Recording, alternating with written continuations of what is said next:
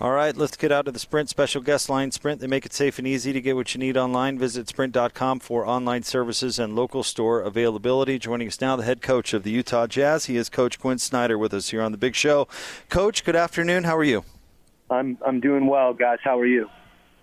Hey, we're doing just great. We're excited to be able to watch some basketball again. Give us your thoughts overall on the plan to return to play. Well, I think it seems it seems like a, a long time ago that that we were in Oklahoma, um, and then touchdown back here in Salt Lake uh, in our initial quarantine, and um, and and then at the same time, you know, it, it doesn't seem as long. And now that we're playing again, I, I think more than anything, um, you know, the events of the last few weeks, you know, have captivated everybody's attention. Where there was a point when there was a lot of dialogue with within our team about are we going to play and um, you know what's the timeline and things like that. And, and in many ways that that subsided um, with a focus more on um, what's going on in our country. So um, I know our attention it's not lost on everybody that that we're going to be playing um, coming up here in Orlando. And there's a number of hoops to jump through before we get there um, our guys are, are, you know, everybody that we've seen. We haven't been able to work as a group yet, but um, as guys have come into the gym, I, I think you, you see a little bounce in their step, and when they get in the gym, and at the same time, I think um, everybody's very, very thoughtful about some of the other things that have been happening, and it's been good to see some of our players have an opportunity to um, to express, you know, how they feel personally, and you know how they feel these things impact us um, both as an organization, as a society, as a community. So, Quin, how does that work as far as focus on basketball and focus on these very important issues? Uh, the, have you noticed that the players will be able to dial in on, on the basketball? Uh, because you are very proud that they are uh, focused on other things as well. You yourself have uh, teamed up with coaches around the league to uh, to underscore these important issues. So, what's the relationship between that and ultimately hoop? Yeah, yeah.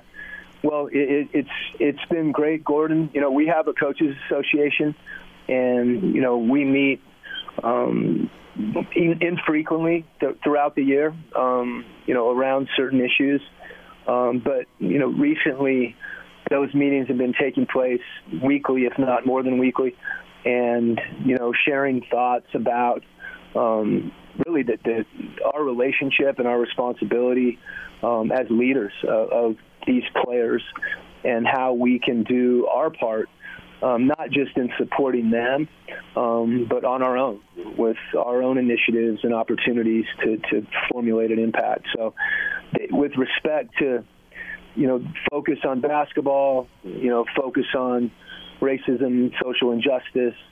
Um, one of the things that, that we all deal with um, in this game um, is that 48 minutes when you're on the floor, um, where you're losing yourself in competition. Um, when that game's over, you're you're often reminded of you know how inconsequential um, you know, at those other moments, what you're doing um, with basketball. That, I think the thing that that is um, not interesting but relevant is that you know in this case these two things intersect, and that intersection of you know the platform, the voice, um, the passion that the players and the coaches, and I think in, in, with support of the league, have with respect to many of the social issues we're seeing. That basketball um, can become an accelerant for those things. It can be something that um, that continues to keep this conversation going and and frames it in ways that, that can be productive. So um, I, I think there's a synergy between between the two, and I think our players feel that. Um, I don't think um, that there's distraction as much as there is an opportunity. Jazz head coach Quin Snyder with us here on the Big Show. And, coach, no doubt that Bojan Bogdanovic was an extremely productive member of this team, and he had the wrist surgery and is going to be unable to return for Orlando. Will you talk about the challenge of, uh, of replacing that production he brought? Yeah. Um, well, it, it goes without saying. I, I could sing Bojan's praises um, and take up the rest of your show because he's been such an important part of what we've done. Um, I think there's a belief within our team without any disrespect to Bojan because uh, our team knows the same thing I do, and obviously we'd like to have him. Um, we think he made the right decision to have that surgery. He probably would have tried to play through it if we didn't have to wait um, as long as we did to play, but it, it just didn't make sense, and there's a risk to him um, for him not to have it done that could potentially hurt him more long term. But I think our guys um, are enthusiastic um, about who this team can be. And it sounds crazy um, in some respects. It's it's not a new season, um, but there's so many unknowns. Um, everything from the obvious without the fans to the bubble, um, all the precautions, um, the, the, the, just the, the strange nature of the of the preparation. Um, and, and when you have a team that's got an enthusiastic mindset, I, I think that um, can be a real, real positive. It's it's really important for for myself and for our staff um, to adjust to that as well, and that's something that requires a lot of thought um, in terms of you know what do we do differently um, to maximize the group that we have. Um, do you try to you know do you do you, do you, do you go so far and feel like you're reinventing the wheel and and taking guys out of comfort zones?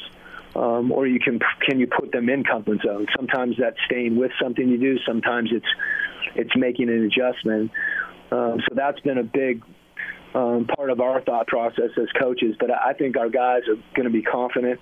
Um, we'll look different. There's no question about it. But we've got some good players that really like playing with each other, and they're competitive.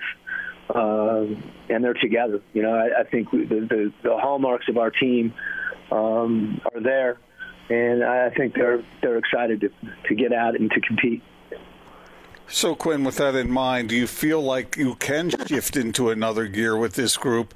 And can they show from a competitive standpoint and from a collective standpoint together as a team that, hey, man, you ain't seen nothing yet. This uh, this can be this can go farther and further and and and, and higher and and uh, to a more glorious end.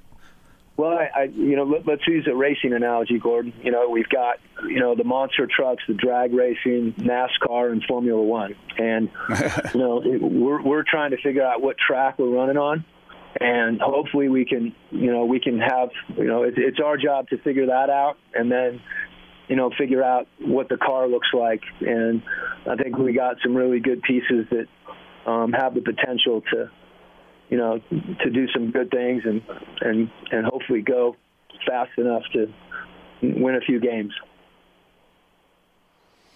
Coach, we really appreciate a few moments of your time. It's great to have you back on the show. Thank you very much.